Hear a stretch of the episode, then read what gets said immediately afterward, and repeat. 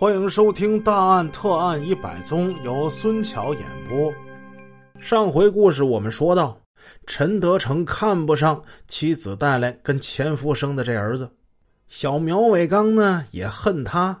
随着两个亲生女儿的出生长大，加上苗伟刚不怎么亲近他，苗伟刚性格很内向，这苗德成他排异心理就更加强烈了，而且不再掩饰。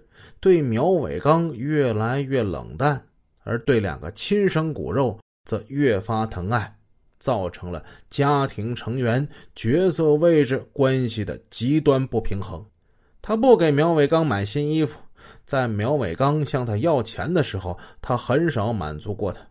有时不但不给，还骂他，甚至打他。苗伟刚上初三的时候。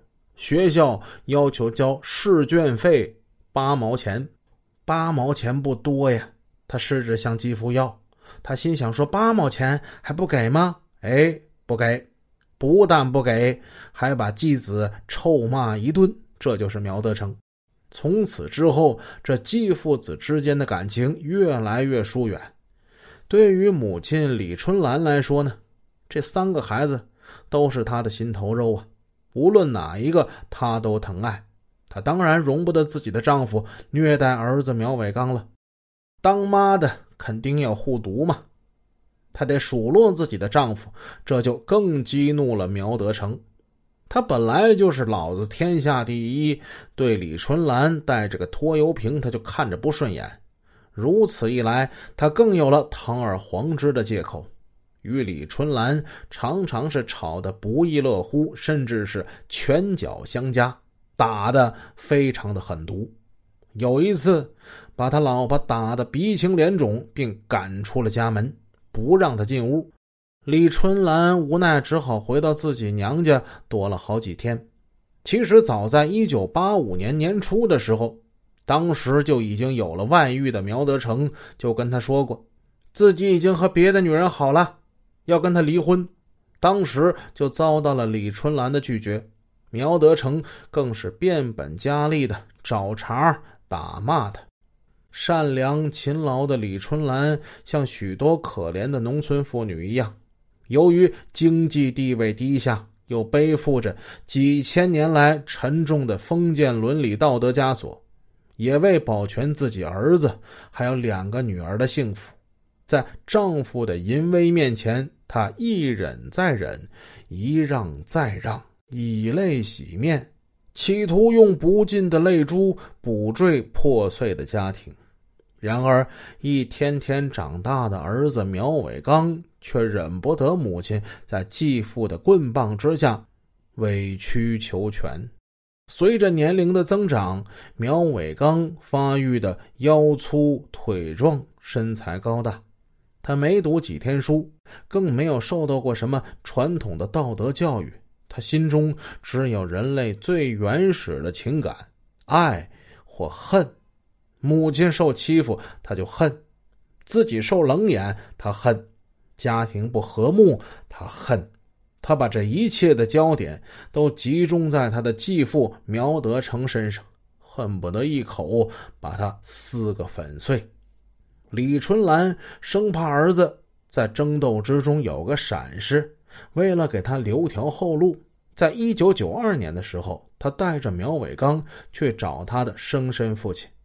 这一来，使他本来就紧张的家庭关系更加恶化，也使继父子的矛盾更加公开化、白热化了。苗伟刚把一切不幸的根源都归结到自己不是苗德成亲生儿子这一点上，他血气方刚，原始的本能驱使他拿起铁锹要跟苗德成拼命了。尽管他还不是正处于壮年、力大如牛的继父的对手，苗德成呢也毫不客气的挥起了铁锹，父子二人怒目而视，互不相让。李春兰怕儿子吃亏，哭着喊着扑上去，死死的抓住儿子的双手。当时幸亏是有邻居过来劝架，这一场恶斗呢，才最终没发生什么大事然而家庭关系、父子关系已经到了崩溃的边缘了，双方抵触情绪都很大，矛盾一触即发。苗德成有一次甚至教唆李春兰，干脆把那个王八犊子给他毒死算了。教唆李春兰毒死自己的亲生儿子，那李春兰能干吗？当时就遭到了李春兰的严词拒绝。在继父子打架争吵和一切愤怒的对峙之中，两个女儿，尤其是大女儿苗伟凤，始终都是站在父亲苗德成一边的，不管有理没理，都帮着父亲数落苗伟刚。于是，苗德成对亲生女儿就更亲，常常以嘲笑的目光盯着继子苗伟刚。如此的恶性循环，结果是苗伟刚心里的更加不平衡，他的仇恨就达到了沸点，以至于对苗伟凤姐妹产生了无比的嫉妒和怨恨。他毫无理智的把对继父的仇恨转嫁到两个天真无邪的妹妹身上，有时为了一顿饭吃多吃少等一些小事同苗伟凤争执，甚至打起架来。他的内向、自私、愚昧、冷酷和残忍的性格，使他无法解脱这种阴暗的嫉妒心理的缠绕。一种罪恶的灭绝人性的图谋逐渐在他胸中孕育而生。时间来到一九九三年十月，通过亲戚的帮忙，苗伟刚在沪卡摩联合有限公司的一家工厂当上了临时工。他挣的钱自己留一些零花，其余的都放在他的表姨刘占凤家里。他为什么要这么做呢？因为苗德成赚的钱往往不给他母亲李春兰分文，遇到急用的时候，李春兰就向刘占凤借，说以后儿子苗伟刚上班了以后赚了钱还他。他们是亲戚，刘占凤不好说让他还，就让苗伟刚先把赚的钱放在他那儿，到用的时候呢再来拿。苗伟刚觉得表姨说的是有道理的。与其把钱放在家里那么不安全，还不如把钱放在这儿呢。他实在很害怕他的继父。时间来到一九九四年的八月，由于苗伟刚在单位里与同事合不来，临时工丢了。